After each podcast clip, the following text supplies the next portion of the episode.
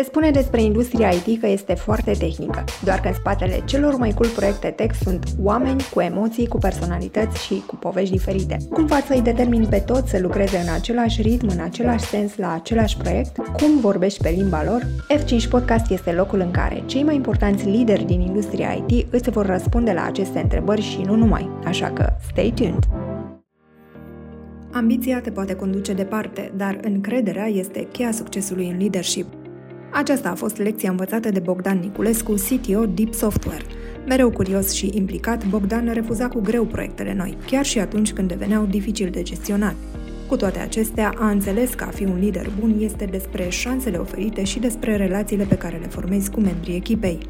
Cum să îți accepti greșelile și cum să continui să te dezvolți, discutăm imediat în cel mai nou episod F5 Podcast IT Leadership Conversations. Bogdan, bine venit! Bine m-am găsit. Ce faci? Cum ți-ai început astăzi ziua? Foarte bine, puțin emoționat.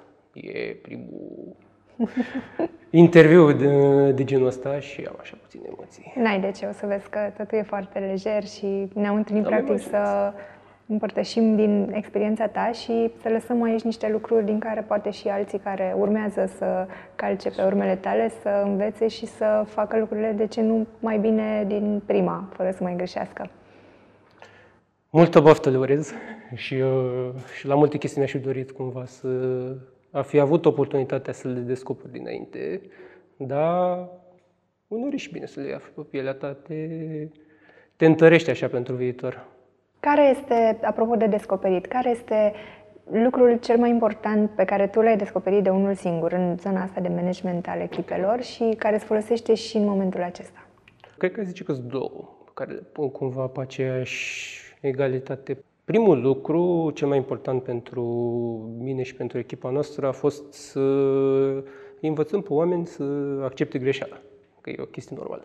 Și vine din, cumva din procesul ăsta de a construi ceva, de a învăța și cumva toți oamenii care veneau la noi în echipă îmi ziceau că ce mișto, că mm, la voi se poate greși și asta, dar de fapt tot erau speriați, tot nu încercau să-și asume mai multă responsabilitate de frică că o să-i certăm noi sau că o să... De fapt, cel mai mult era că o să credem noi că nu sunt ei profesioniști. Și cumva frica asta să le spargi oamenilor să scape de frica asta că o să cadă în ochii tăi pentru că a făcut o greșeală, e una din cele mai mari challenge-uri într-o echipă și cumva cred că și overall în societate ar trebui să scăpăm de chestia asta, adică să acceptăm că e normal să greșești, adică oricine greșește și, și eu greșesc de nenumărate ori și gen, odată a fost pentru mine un challenge să accept greșelile mele personale inițial și după aceea să-i conving pe ceilalți că e ok să greșești. Și al doilea lucru a fost cumva chestia asta de să ai grijă de tine, mental vorbind, să fii e mitul ăla că trebuie să muncești foarte mult până reușești, care cumva în anumite situații e adevărat, doar că în doze mici. Dacă muncești mult, non-stop, te epuizezi, na. corpul nostru e ca o baterie, dacă stai mereu pe low battery și ești pe safe mode, nu o să iei decizii bune și mai ales într-o poziție de lider, tu vrei să fii mereu sharp. Și dacă tu ești mereu obosit și te încolci, oamenii nu o să mai te încredere la tine, că na, trebuie să fii, tu ești cel care are rolul ăsta în echipă. Adică oamenii au alt rol, tu în poziția aia ai rol. Tu trebuie să-ți faci rolul tău, ei își fac rolul lor. Și asta e cumva, a fost pentru mine primul pas. Îmi dau seama că trebuie să am mai multă grijă de mine, să am mereu energie și să fiu mereu disponibil când cineva are nevoie de mine. Hai să ne uităm un pic la, la început. Cum a fost prima dată când ai fost uh, promovat într-o funcție de team leader sau de manager de proiect? Cum au fost primele zile? Care au fost primele lucruri Interesant. de care te-ai lovit? Prima oară a fost acum 5 ani de zile. Începeam practic un nou proiect în companie în care eram atunci și uh, managerul meu de atunci ne-a întrebat cumva pe toți în cadrul companiei cine își dorește să conducă următorul proiect. Și cine își dorea trebuia să trimită un mail. Doresc am trimis mail, nu știu dacă mai trimis cineva. Și doar o săptămână, felicitări, Bogdan, eu să conduci următorul proiect. presupunea o dezvoltare a unei aplicații pentru Banca Mondială. Și era puțin așa scary, că de fapt nu mai avusesem niciun pic de experiență în, până atunci. Da, am vorbit cumva cu managerul meu de atunci și a zis că da, totul o să fie cumva să stau liniștit, că chiar dacă eu sunt cel care conduce, pot să aibă grijă ca să mă ghideze cu ușor așa de la spate. Adică să nu Câți eram oameni chiar... erau în, în echipa de proiect? Am început 5, pe parcurs au plecat 2. Și la final am rămas, de fapt, din 5 am rămas 2 până la finalul proiectului. A fost un proiect destul de challenging, overall, dar foarte fun, că de fapt în acel proiect am trecut prin tot ce a presupus, adică de la dezvoltat o aplicație complet, cap-coadă, partea de suport. Eu eram cel care vorbea cu oameni din teren, cu userii care foloseau aplicații. Hai să ne uităm la tine ca uh, tânăr lider în echipă. Care au fost uh, primele lucruri, uh, primele provocări pe care le-ai întâmpinat în coordonarea echipei și cum te-ai gândit să le rezolvi? Primul challenge, de fapt, a fost să aduc pe toată lumea pe aceeași linie, să înțeleagă toți între ei. Și cum l-am rezolvat? E prin comunicarea individuală cu fiecare om. Adică ieșeam cu fiecare om în parte și am încercat să creez cumva o legătură cu fiecare om în parte ca să discutăm fără perde. De fapt, asta a fost. Adică să ne apropiem personal ca să putem să vedem cum depășim împreună challenge-urile profesionale și să ne aliniem cumva că nu sunt eu împotriva ta sau tu împotriva celălalt, suntem toți care vrem să ajungem aici. Avem păreri diferite despre cum ajungem acolo, dar hai să vedem cum facem să ne aliniem în toți în aceeași direcție.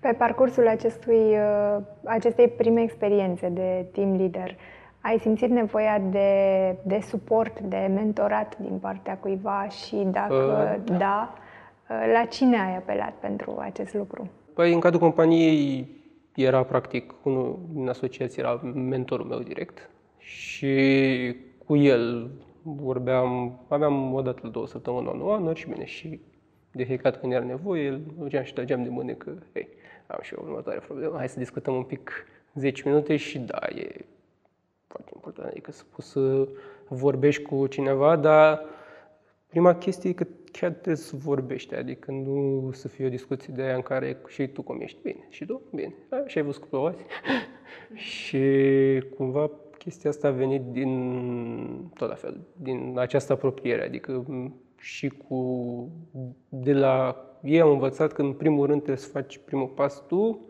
să te apropii de om, să vă cunoașteți cât mai bine, ca după aceea, de fapt, să creați această încredere unul în altul, că fără această încredere nu există nici deschiderea asta în comunicare, care e foarte importantă. Adică fără o comunicare activă între oameni în echipă, nu are cum să meargă. Tu, între timp, ai pus bazele unei companii împreună cu partenerii tăi de software.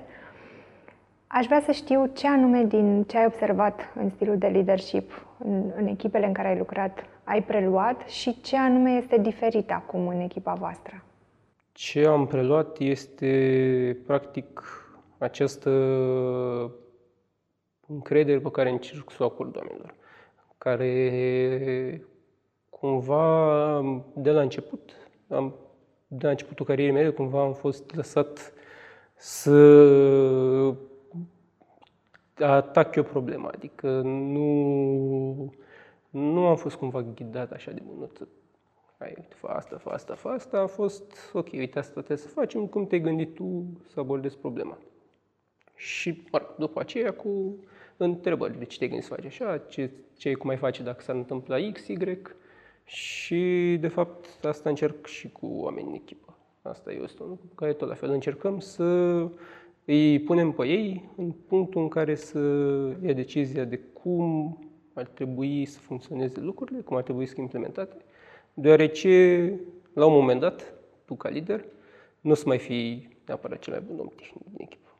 Nu o să mai fii arhitectul, tu o să fii de fapt coordonatorul și cumva lipiciu între departamente și facilitatorul, de fapt, echipei. Și ca să ajungi acolo, trebuie să ori găsești oameni care sunt deja cu mentalitatea asta, dar într-o companie tânără de obicei mai greu. La noi cel puțin a fost greu să găsim oameni, nu a început de tot de drum. Și de asta ne-am ales cumva să ne formăm oameni care să fie pe aceeași linie cu noi. Și a fost un journey, adică a fost un journey destul de complicat până am ajuns să schimbăm mentalități la ce te gândești când spui să fie pe aceeași direcție cu noi? Care sunt lucrurile la care te uiți când îți alegi oamenii? Primul lucru la care ne uităm e odată cum, uh, cum să spun, cum relaționează în primul rând, cum vorbești despre el, pentru că e foarte important să înțelegem că într-o echipă nu ești neapărat, deși tu ești individul principal, tu ești cumva actorul principal, nu poți să reușești singur. Și cum relaționează cu noi în cadrul interviului, cum povestește despre uh, proiectul lui, cum a interacționat cu ceilalți oameni, dacă, nu știu, vorbește de rău profesorii sau chestii de genul ăsta, că la facultate. Uh, întrebăm acum, să ne dea exemple de oameni pe care îi admiră și de ce deoarece mi se pare foarte important să... Au avut oameni care ne-au spus că părinții din frații, din vari motive, că au reușit în viață și că le se pare fascinant cum s-au ridicat pe forțe proprii și e un lucru foarte important asta, adică tu, de fapt, oamenii pe care, de care te înconjuri și pe care îi admiri, de fapt, cumva te simt, reflectă pe tine, în adevăratul sens al cuvântului, mai mult sau mai puțin. În drumul acesta antreprenorial, și antreprenor și lider da. de echipă. Care a fost greșeala, între ghilimele, cea mai mare pe care tu consider că ai făcut-o până acum? M-am purtat ca un angajat. Deci am tot ce tot rolul pe care eu îl aveam în cadrul vechiului firme în care lucram, l-am luat unul la unul și am încercat să-l țin cu dinții, aș putea spune, până am ajuns la burnout. Adică am încercat să fiu, de fapt, omul în echipă care era cel mai bun tehnic, care făcea cel mai mult din proiect și crescând a început a mers, pentru că nu aveam atât de multe proiecte, dar am ce au crescut numărul de proiecte, numărul de oameni, deja nu mai puteam. Și cumva nici nu îi pregătisem pe oameni de la început să iei responsabilitatea, nu neapărat uh, din punct de vedere al skillurilor, ci mental vorbind. Că asta e o altă chestie care am învățat-o, trebuie să-i pregătești oameni mental ca să fie capabil să ia niște challenge-uri mai mari. Pentru că dacă ei sunt foarte speriați de un anumit lucru, chiar dacă, deși nu e neapărat o mare problemă sau nu sunt, nu sunt nimic dacă eșuează, nu o să o fac, adică o să intre în modul de frică și gen aleg ori să procrastineze, ori să nu fac, mă rog, adică în principal nu, nu iau acel challenge. Trebuie să găsești cumva uh, incremental un pic peste capacitatea lor. Adică găsești un challenge care nu-i nici boring pentru ei, că dacă e boring, la fel. Așa trebuie să fie un pic mai mult peste ce pot ei să facă ca să-i împingi câte un pic, câte un pic, câte un pic în punctul în care vrei tu să ajungă ei.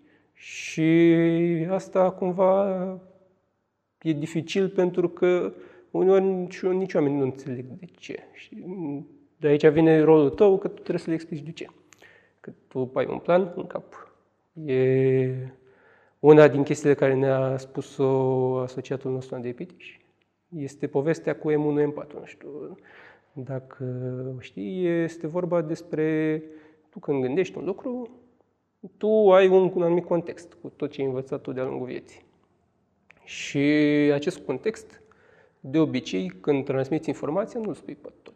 Aici, în majoritatea chestiilor le consideri uh, redundante sau nu-ți dai seama nevoie că, nu-ți dai seama neapărat că ai nevoie să le spui și pe ele ca să înțeleagă ce vrei, ce vrei tu să spui și tu gândești aceste nu?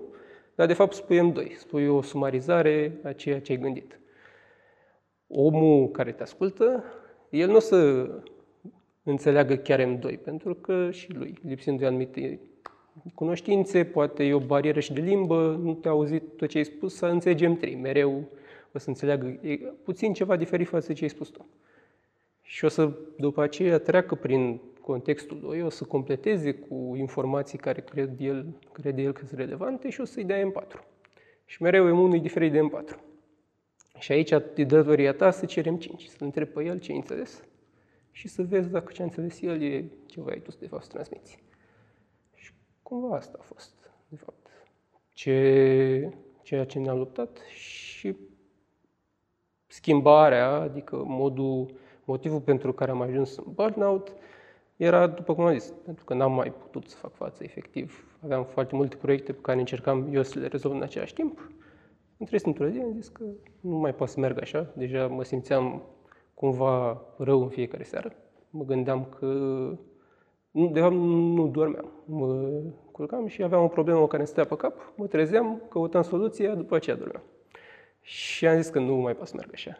Adică deja nu e bine pentru mine, pentru sănătatea mea și am încercat să găsesc cum să rezolv. Și am cumva discutând prin prieteni, prin cunoștințe rude, am dat de alți oameni care trecuseră printr-o situație similară și asta și normal, adică să vorbești cu alți oameni care au trecut prin ce ai trecut tu și să fii, wow, nu sunt singurul, deci nu e, e, poți să treci peste, adică și să afli de fapt inputul lor, m-a ajutat să-mi dau seama ce aș putea eu să fac. Adică am luat așa cumva am informația la fiecare, am analizat-o și am zis, ok, ce aș putea eu, din modul cum mă știu eu pe mine că sunt ca om, cum aș putea eu să adaptez informațiile și ce au făcut ei pentru mine. Și primul challenge a fost să mă mai bag. Adică să las oamenii, asta e de făcut, spuneți-mi tot ce aveți nevoie ca să credeți că aveți nevoie ca să o facem, ok, și ne auzim și mereu când aveți o întrebare, veniți, îmi spuneți în fiecare zi, mai vedeam cu ei. Ce faci? Și ce făceai în timpul în care nu mai interveneai în proiecte? Păi noi cum ne-am uh, focusat acum e că, de fapt, ne-am dat seama că rolul nostru acum, deși antreprenori, am spus, e, de fapt, să creștem compania.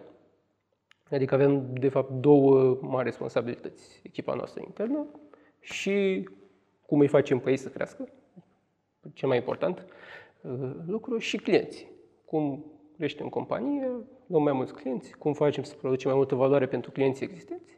Și, de fapt, în astea două chestii ne-am împărțit, adică din a fi cei care, practic, implementau per se, dezvoltau proiectele, am încercat să ne retragem către partea asta, cum dezvoltăm oamenii ce au nevoie, cursuri, traininguri, să vorbească cu specialiști, soft skills, foarte important, traininguri de comunicare, de public speaking. Apropo de soft skills, um, Așa, după cum vezi tu că evoluează echipa ta, dar și din experiența în alte companii, care crezi tu că vor fi în viitor, poate în următorii 5 ani, cele mai mari provocări pentru echipele de IT? Greu de spus, dar dacă ar fi să să ghicesc că ar fi cumva uh, toată partea asta de remote work în modul curent, adică lipsa asta de apropiere între oameni o să vadă, deoarece nu o să mai aibă lumea la fel de mult încredere în alții. Și o să creeze fix situația ca, o știm și noi, în toate companiile, când departamentele se ceartă unele între ele, pentru că nu prea colaborează unii cu alții și să simt că sunt outsideri, așa o să fie doar numai că la nivel de individ. Adică tu fiind tu cu tine cu bucata ta, o să începi să te să permă mai mult când o să te deranjeze sau o să ai o situație mai dificilă cu un coleg sau o colegă. Sau... Compania o să trebuiască să suplineze chestia asta în plus, adică să investească mai mulți bani în oameni și în trăinuirea lor pentru a-i uh, face să conștientizeze că e foarte important relația asta între colegi și la distanță, adică tot trebuie să facă, să găsească variante alternative la cum să mențină cumva chestia asta de prietenie între ei. Se poate că na, în industria jocurilor se întâmplă între oameni la distanță de mult, doar că trebuie să o găsească cumva și în partea asta de profesional. Dar pentru team leader, care crezi că va fi provocarea cea mai mare? Să descoperi tipologia persoanei pe care tu o manageriezi, pentru că la fiecare om, tu ca și team leader trebuie să fii total diferit. Adică trebuie să identifici personalitatea lui și tu să-ți dai seama care sunt punctele lui tari, unde poți, unde o să strălucească și unde nu. Și să-l ajuți să-și rezolve punctele slabe și uh, să și comunici. Unii oameni sunt mai comunicativi, adică unii oameni vin ei și spun, hei, te trag mânță, hei, cred că aici ar trebui să mă pregătesc mai mult cum aș putea să fac. Alții nu. Și o să zici că omul ăla nu e implicat, că nu vrea să facă, că doar, doar pentru că e mai timid sau... Na, e mai la început de drum și tu, de fapt, aici, ca să descoperi omul, trebuie să stai cu el. Și acesta o să fie challenge-ul, să, trebuie să îți faci în mediul online cumva acest context în care tu stai cu omul respectiv și îl descoperi. Cum, practic, nu știu, ca într-o relație. De fapt, ca într-o relație în viața personală, așa reprezintă și o relație profesională, numai că la un alt nivel, adică cu alte bariere. Doar că în mare, na, noi ca oameni relaționăm la fel, indiferent de context.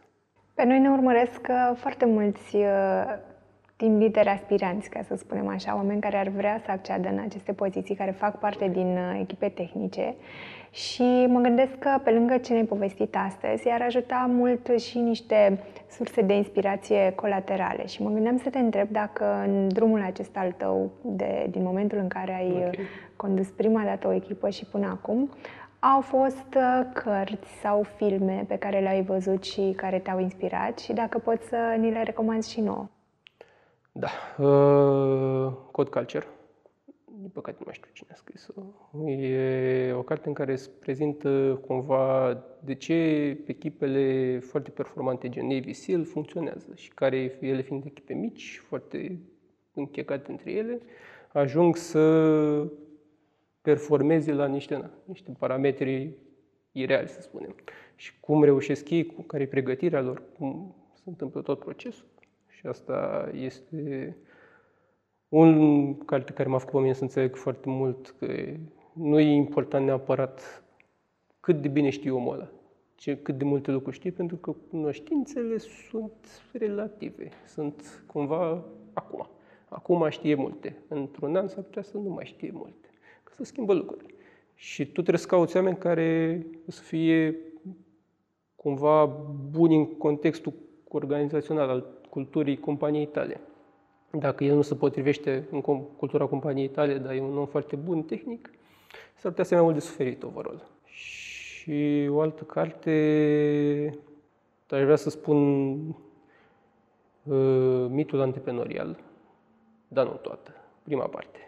Deoarece a fost cartea care a realizat, pentru mine a fost când eram în burnout, a fost cartea când am citit eram, mamă, Stasiu, și în care fix asta explică că de la tu, un foarte bun profesionist, indiferent de industria în care ești, te duci într-o poziție de antreprenor și încerci să faci la fel exact aceleași lucruri ca atunci. Și explic un pic diferența asta între specialist, manager și antreprenor, care e rolul fiecăruia și cum tu, de fapt, într-o companie trebuie să fii toate trei, ca și antreprenor. Mulțumesc tare mult! Mulțumesc și eu, mi-a făcut plăcere, zi bună! Cu drag și te mai așteptăm! Bye! Dacă ești liderul unei echipe din IT, știi deja că oamenii sunt cel mai important asset pentru proiectele de succes. Doar că energia echipei și succesul proiectelor încep cu energia pe care tu o pui în joc. Abonează-te la F5 Podcast pe Spotify, Apple Podcast sau YouTube pentru a-ți dezvolta mindset-ul de lider și pentru a-ți pregăti echipa să livreze proiecte de succes. Colegii, dar și clienții voștri vor observa cu siguranță diferența.